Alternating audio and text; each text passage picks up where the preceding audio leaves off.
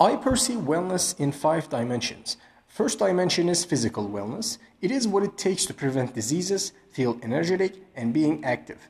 There are four factors you need to consider in order to achieve physical wellness nutrition, sleep, exercise, your posture, and nutritional supplements you take. Second dimension of wellness is mental wellness. It's about your mental health and how you feel on a daily basis. It includes your model of the world, your state, and how you perceive and walk through life as a human being. The third dimension is spiritual wellness. It, it includes your chakra balance, breathing, and routine, routines that needs to be performed in order to align your spirit with your body.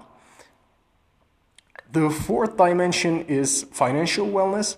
It is how successful you are in terms of generating and maintaining your wealth in order to live a good life, of course.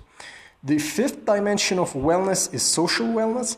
It includes different kinds of relationships you have with others and how you communicate with the world. In the upcoming episodes, we will look at how you can improve in all of those subjects and achieve long term happiness. Take care. Ha- take care. Have a great day.